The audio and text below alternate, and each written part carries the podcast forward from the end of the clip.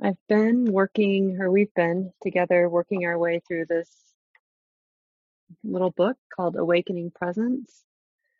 It is a collection of uh, transcriptions, really, of talks given by some of the bhikkhunis, um, some of the uh, some of the monastics, the women monastics in uh, the West here in the United States, often, but not only. Um, and we're almost complete with this book. So I think we're we'll take uh, one more week after tonight. There's one talk by Aya Medhanandi to end the section. Oh, actually, two more. Sorry about that. So a few more weeks here uh, before we end. And I thought right after we were finished with with the talks, then I would um, share some share a little bit more about uh, the monastic community and what it's like, especially for women, um, to live as monastics in, especially in the United States.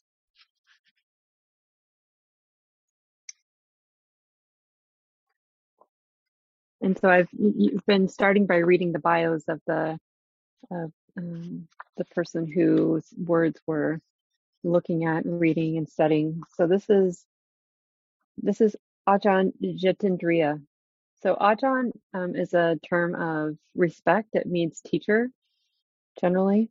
So you'll hear Ajahn or Aya, which are similar terms in this Buddhist lineage. So Ajahn Jitindriya was born in Sydney, Australia in 1963. While studying art at college, he was drawn more deeply to spiritual questions through investigating the nature of perception and consciousness. She graduated with a diploma in visual fine arts and later traveled through Southeast Asia, India, and Europe. While living in England in 1987, she became seriously interested in meditation and the teachings of the Buddha. Feeling a strong connection with the community at Amaravati Buddhist Monastery in England and the teachings of Ajahn Chah and Ajahn Sumedho, she, agre- she asked to live and practice in the way of the monastic Sangha there. Sangha means community. So she ordained in 1988, um, and then over the years has lived and trained in various communities, spending time in England, Australia, and the and the United States.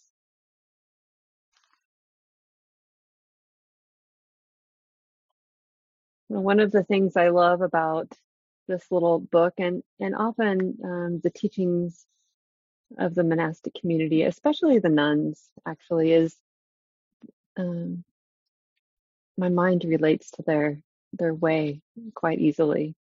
Uh, they have, and especially Ajahn Jitindriya has a a sort of integrated style that I really appreciate. That I think helps us, certainly helps me uh, relate to my full life and be willing to bring my full self to the table really for my practice, right? Which is what we're all invited to do.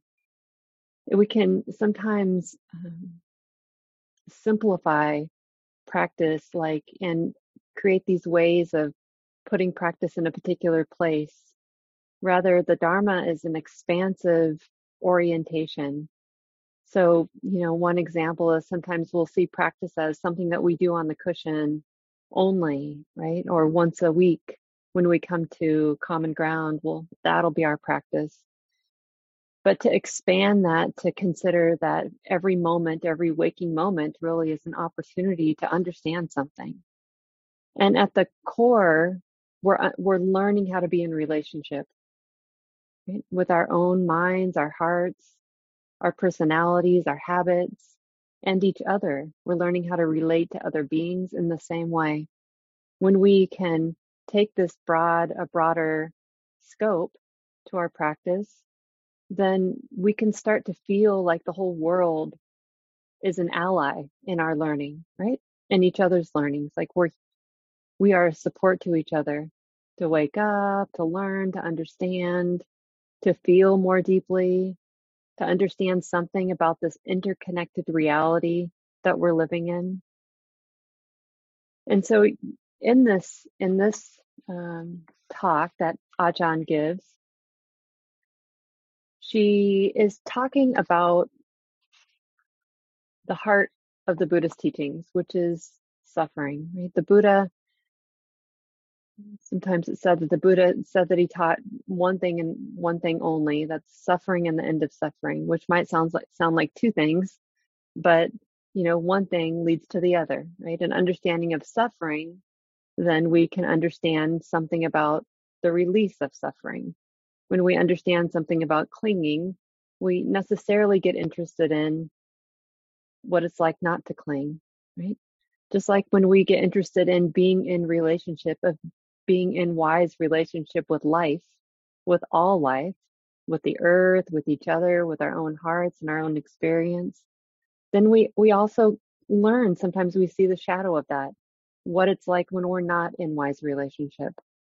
Right?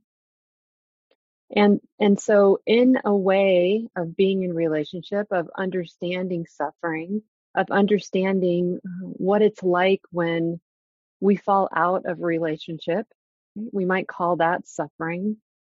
Suffering is when we, um, these moments when we say no to life or we reject something that's already here. Right? Being in relationship with life is a way of not not liking everything that we see or not feeling bliss or peace or happiness at every turn, but actually saying yes to the experience that's here so that we can we can learn something about how to continue, how to keep moving, how to keep participating, how to keep engaging. Right? Because we all of us, we could probably all say that we have various reasons for coming to this practice, but we can also probably all agree that at the core of our reasons might be not wanting to not wanting to collapse not wanting life to do us in being willing to stand up in the middle of everything that's important to us in the middle of our civic responsibilities in the middle of our family life in the middle of our work in the middle of our friendships right? We don't want to have to throw somebody or something out of our heart or somehow get escape our predicament in order to be okay. We want to learn how to be okay wherever we're at. We want to learn how to be okay in the middle of sickness, in the middle of great illness, in the middle of a pandemic, right? It doesn't mean that we have to like every moment or be happy in every moment, but we want to be able to compassionately engage the current conditions of our lives.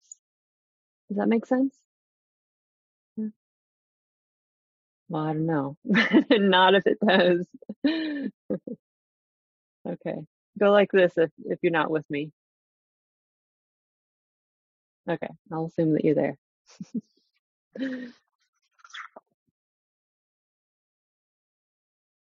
And and so Ajahn, as she describes what it's like to to suffer and to find our to suffer and to not suffer, you know, this is what we do as human beings. We find ourselves in predicaments where we don't, you know, we know like, oh, you know, this is not going the way I wanted it to, and I'm really tied up in knots about the situation. I don't think this is the way forward.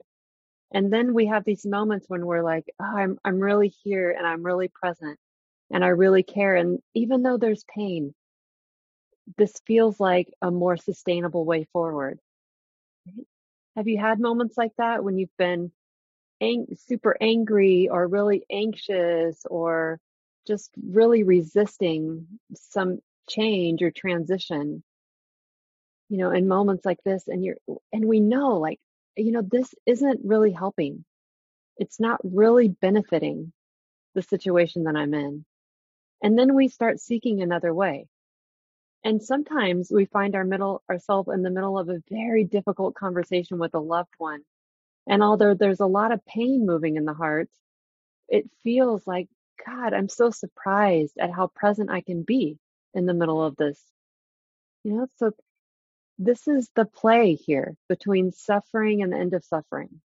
This is what the Buddha is pointing to that it's possible to be in the middle of difficulty, to be in the middle of, you know, whatever the conditions are in our lives and be able to be there.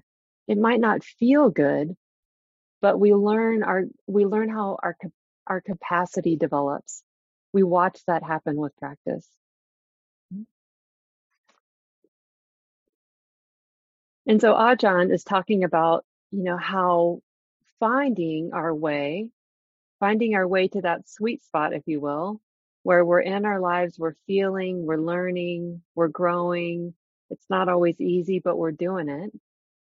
Is like falling off of this side and then getting ourselves back on in the middle and then falling off in the other direction and getting ourselves back in the middle, right? We can think about so many effort is a great example in this way. We can, you know, decide that we want to be, we want to take up this path of practice. And so we come and we real serious, right? And we sit still and we practice every day and we don't let ourselves move for 45 minutes and and then we, you know, burn out, right? Because something is off. We're we're a little bit too much effortful, right? And then we can fall off in the other direction. We come to practice and we think this is real groovy and we just lie down on our bed every time we try to meditate and we go to sleep. Well, that's a little bit too loose, right? And but we don't know what's too loose or too tight until we try and kind of fall off one direction or fall off the other. Right? So finding the middle way is about like doing this kind of teeter-totter thing like, oh, not okay, that's a little bit too much. Or maybe, you know, let me see about that. And teachers, communities are really good ways of helping ourselves write ourselves back to the middle, right?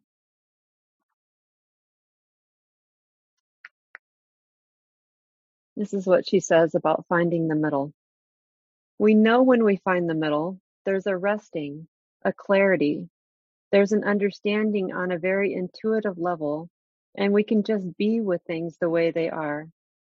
Then the tension and conflict eases out, unravels, dissipates. The more we find that way of being, it's not a static position, it's a living, responsive, sensitive way of being. The more we begin to recognize it intuitively, and something in us learns and grows in confidence with the experience of that. It's not a static position. It's a living, responsive, sensitive way of being. This is the learning process. It's it's a relationship, right? Relationships are really dynamic. They're intimate, they're dynamic, they're always evolving, they're ne- never the same. Right? This is what it's like to live and practice, to live and practice the Dhamma, to live and practice being a wise and compassionate human being. This is what we mean by practicing meditation or practicing the Dharma. We're learning how to be wise and skillful and compassionate and more and more more and more often in our lives.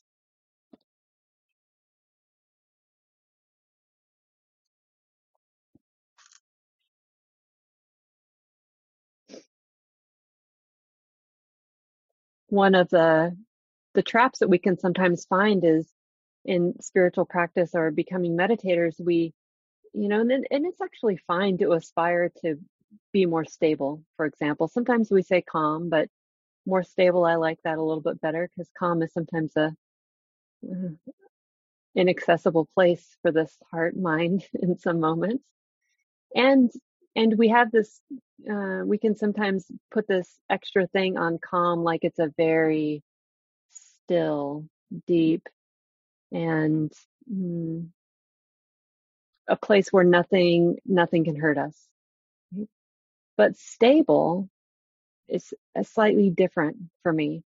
Stable brings back brings forward a little bit more of that energy that I was speaking of a few minutes ago, where we are right here, where we have where there's presence, where we're connected, where we're feeling, where we're we're actually in relationship So in these moments when we are feeling stable, then then we we learn how to be wise. We learn how to be skillful.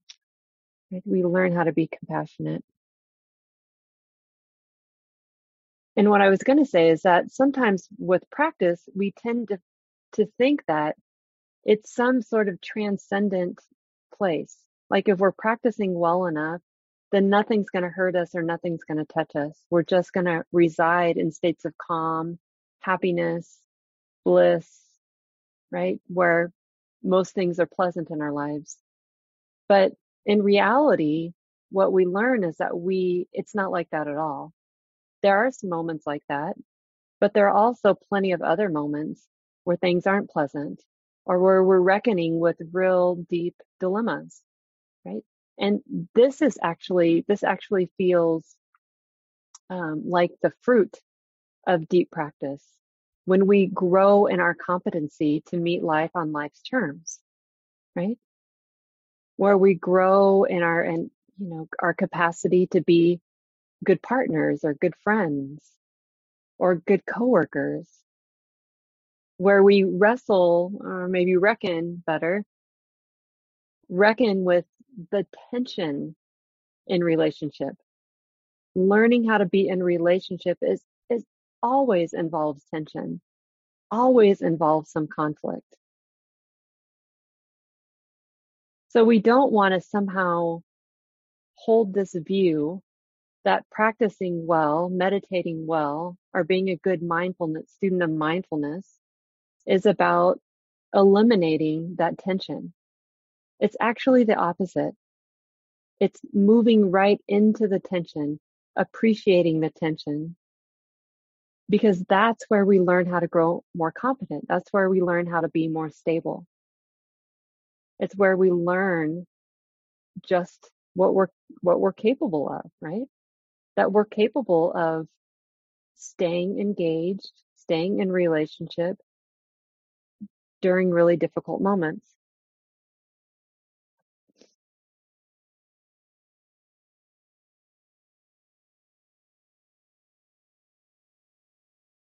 Ajahn makes a point to to remind us that uh, one of the one of the traps you know this movement that sometimes the uh, unwise view that practice is about bliss and happiness and pleasant experience all the time. Also includes expecting that our our wounds our psychological wounds our traumas our personality habits you know will magically disappear when we start to take up something like mindfulness practice. But just like stability means becoming more competent and not necessarily um, always calm, practicing wisely, practicing in relationship, in wise relationship with our own hearts, includes connecting in ways that we never have before with the depth of our experience. And it's often that we we start to really feel like wow i didn't know how far reaching these patterns of anxiety reach. I didn't know how far back they go. I didn't know how ingrained these habits of blame are in this heart. Or i didn't know how entrenched it is that this heart just wants to run away from any conflict sometimes this is what we reckon with. Yeah, always, actually. We're always going to meet up with our psychological conditioning when we start to practice. Yeah. So it's not a sign of bad practice if this is the territory that we're in. If when we sit, we start to feel this stuff like, oh, I just feel my personality habits all the time. That's good news. It's great practice. We can learn how to appreciate these habits just like we would any other deep experience. Right? Oh, we can learn that these habits have their own trajectory. We don't actually own them. they've been around for as long as they've been around. Sometimes we can track them back to childhood and they have a life and momentum of their own, right? So I sometimes will play with this with anxiety, which has been around for me for quite some time, for as long as I can remember, way back my earliest childhood memories. And so instead of want being goal oriented, wanting anxiety to go away, for example, you know, which would be living in that place of expecting meditation to make me calm and happy and blissful all the time, right? If I was a good practitioner, that I wouldn't be anxious, something like that. But instead of that, eh, holding a different attitude, the attitude that this is my teacher. And this moment of tension with anxiety is where I learn and grow to be bigger than I think I can be. Mm-hmm. It's where I learn how to be more competent. It's where I learn how to keep walking, how to keep doing my life, how to keep being in a relationship with people, how I learn how to talk when my voice quivers, right with anxiety. It's where I learned that anxiety doesn't have to do me in, right? That I can stand up, I don't have to collapse in the face of anxiety. And anxiety is just an example for me, but we each have our own thing. And this is one of the points that Ajahn is making that that when we get in touch with our own experiences when we allow everything to move, when we don't have any no's about what shows up, right? Doesn't matter. All of our woundedness, all of our personality habits, all of our identities and the way we relate to them, when we allow all of this to show up, when we allow all of this to blossom, then we, we become more real. We actually become real. And there exists in this realness the possibility of learning, of learning everything that we need to learn.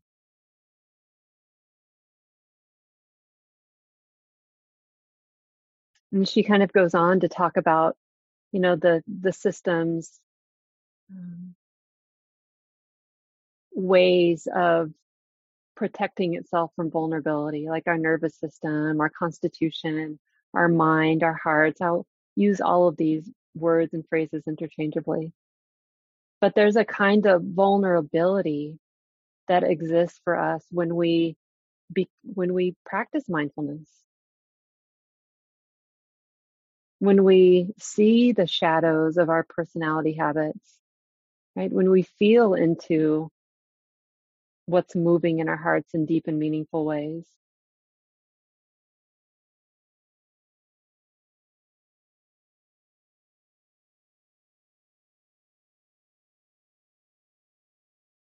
And so, and so these habits that exist for us are ways of protecting that vulnerability.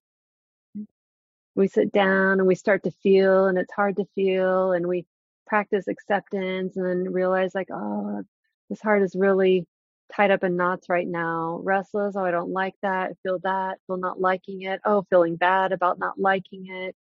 Oh, that's interesting. Right? Can care about that not liking it. Oh, look at that. Now the heart feels tender and vulnerable. Now I'm sensitive. Now I could easily be hurt by someone else. And then another kind of, you know, protective habit might come shut that off, disconnect, don't feel that. You know, this is just kind of the way practice goes.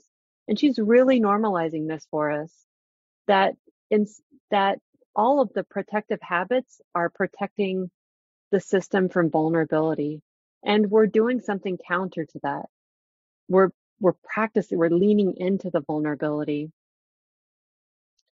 She says, Our need for security is so strong that our tendency to want to find a position, to find who we are, to identify with this thing or that thing, this is a major force in the mind. That searching force is always looking to be something, get out of this sense of insecurity.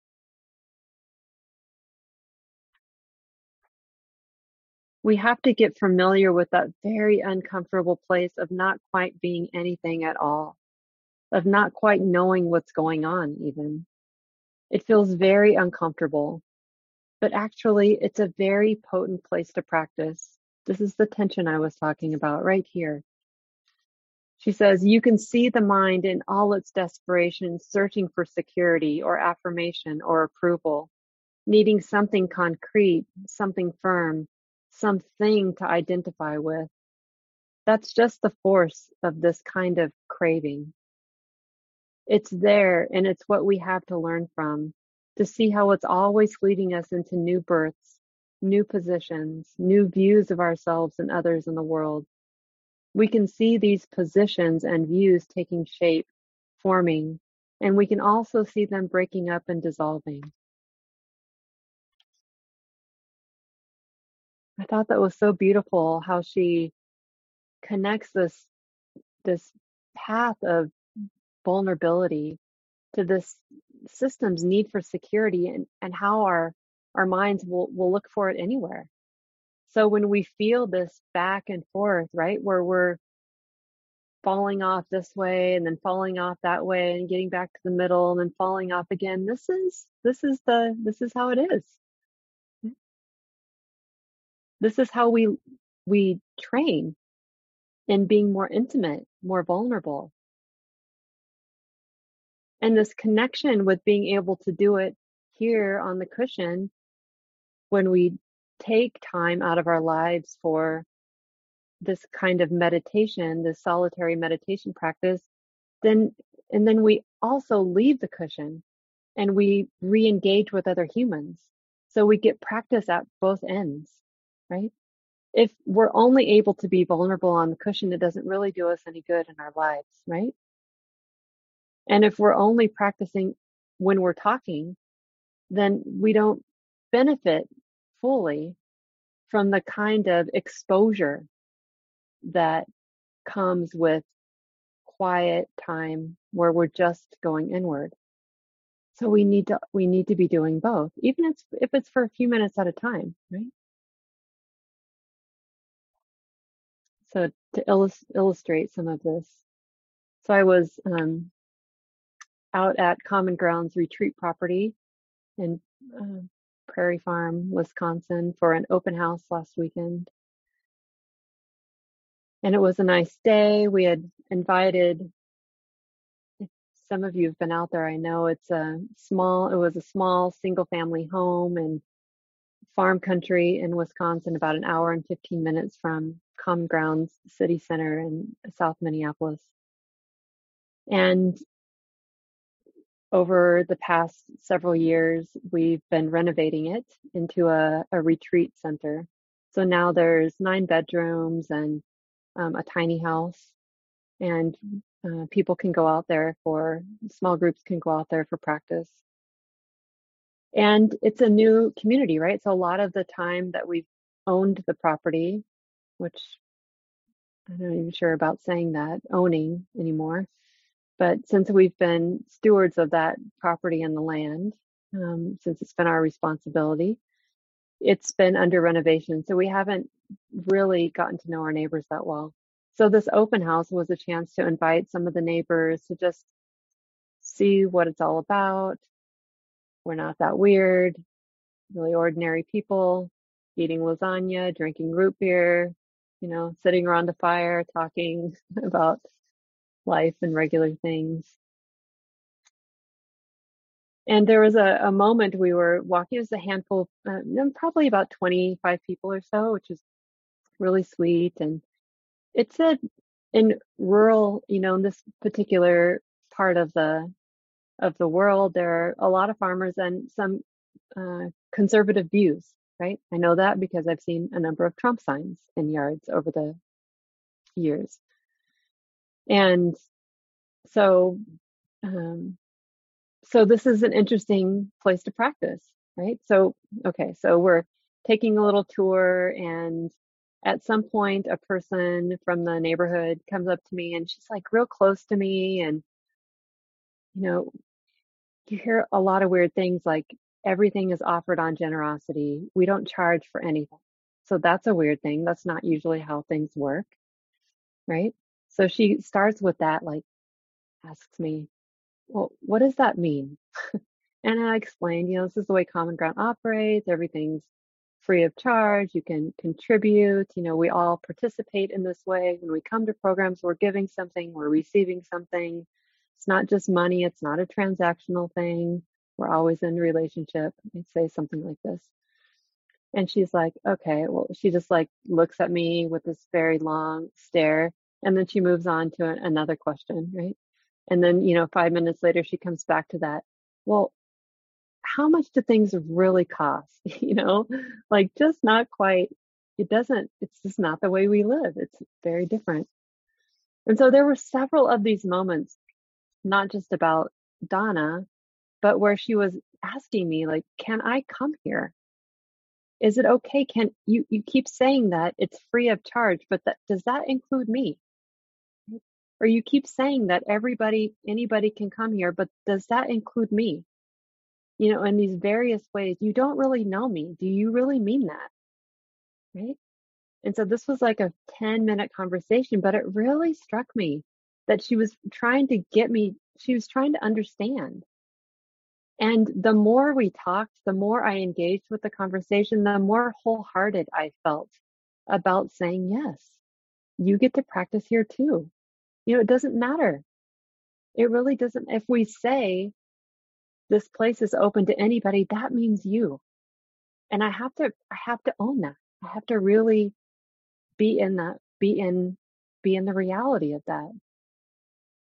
And, and so this is interesting, right? Because I have my own political views. I have my own spiritual practice and it's different from many people. I'm not the, you know, there's lots of views out there. There's lots of ways to live. And if if we talked, if we got into an, a discussion, we might have very different views, like me and this person, right? We I could probably get real into the territory of differing political views, maybe different religious views. But there was no doubt in my mind. There was no doubt. It was very interesting to be a practitioner having this conversation because there was no there was no doubt that I loved her, right? That I cared about her practice, her life, her experience, deepening into learning how to be stable in the face of anything, not collapse, learning how to be wise and skillful as much as I cared about my own.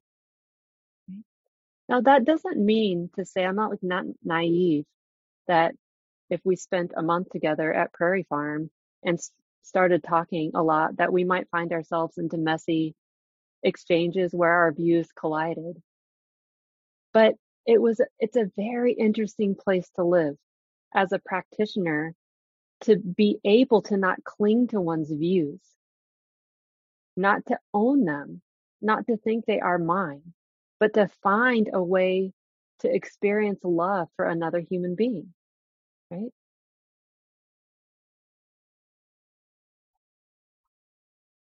I was um, experiencing something a little bit different uh, a couple days before this, where I was listening to one of my a politician that I respect, and I have found myself there's a lot of interesting political things going on in Minneapolis, Minnesota um, right now. Uh, I know that some of you are probably tracking even though you're not here. And I'm I'm not, you know, the the politics behind it is not that important. What's interesting is that I was listening to somebody who I was aligned with, or I thought I was aligned with. Right? I thought my views were right because and their views are right. But when I started to hear when I listened to them talk, I realized like, oh, my views are not aligned with those views.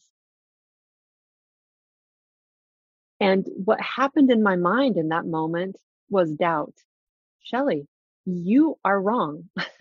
you might be wrong about your views. You better adopt those views, right?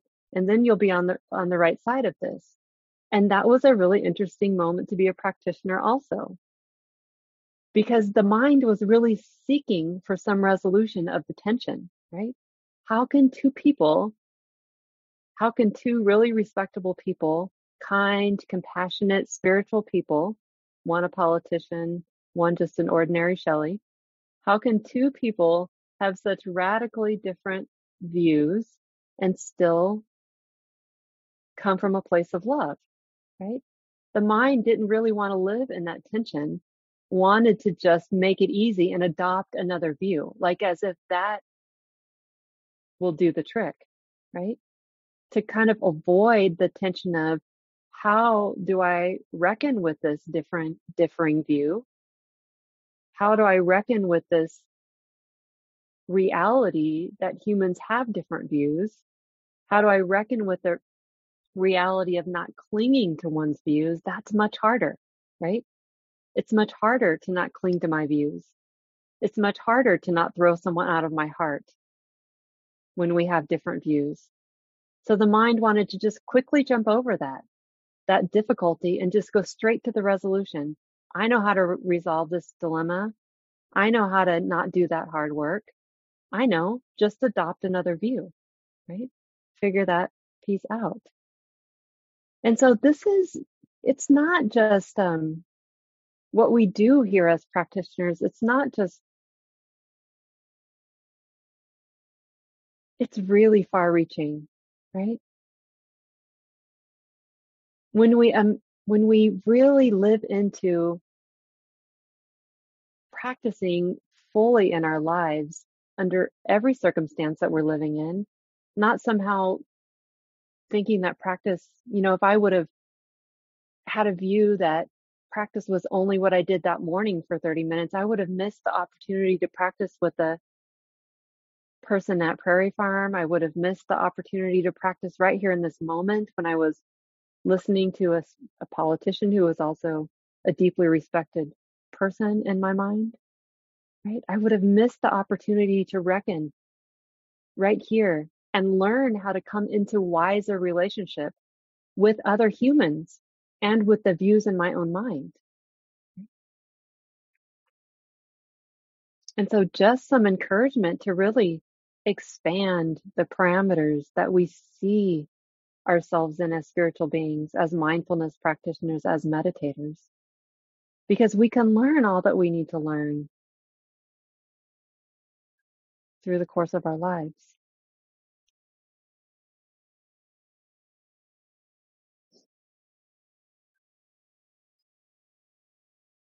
It's kind of a long passage, but I loved it. Ajahn Jitindriya.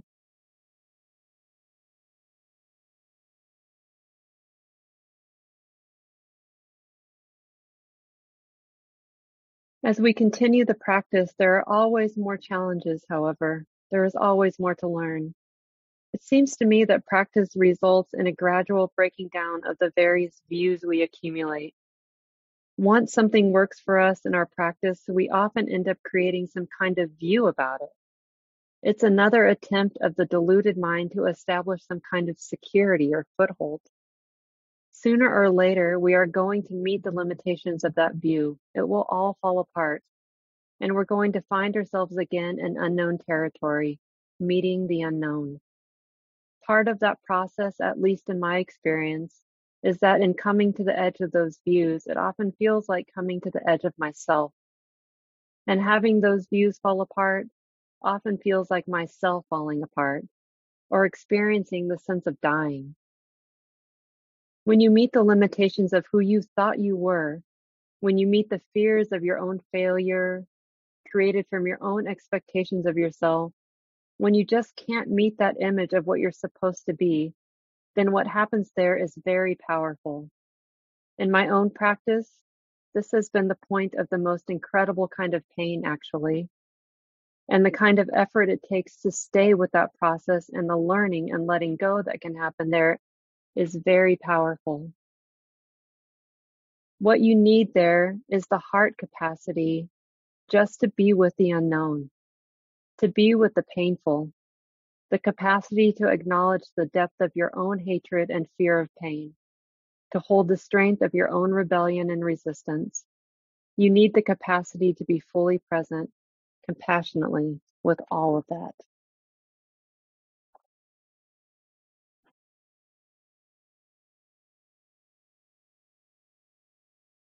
Mhm. Thanks for your kind and patient attention tonight, friends.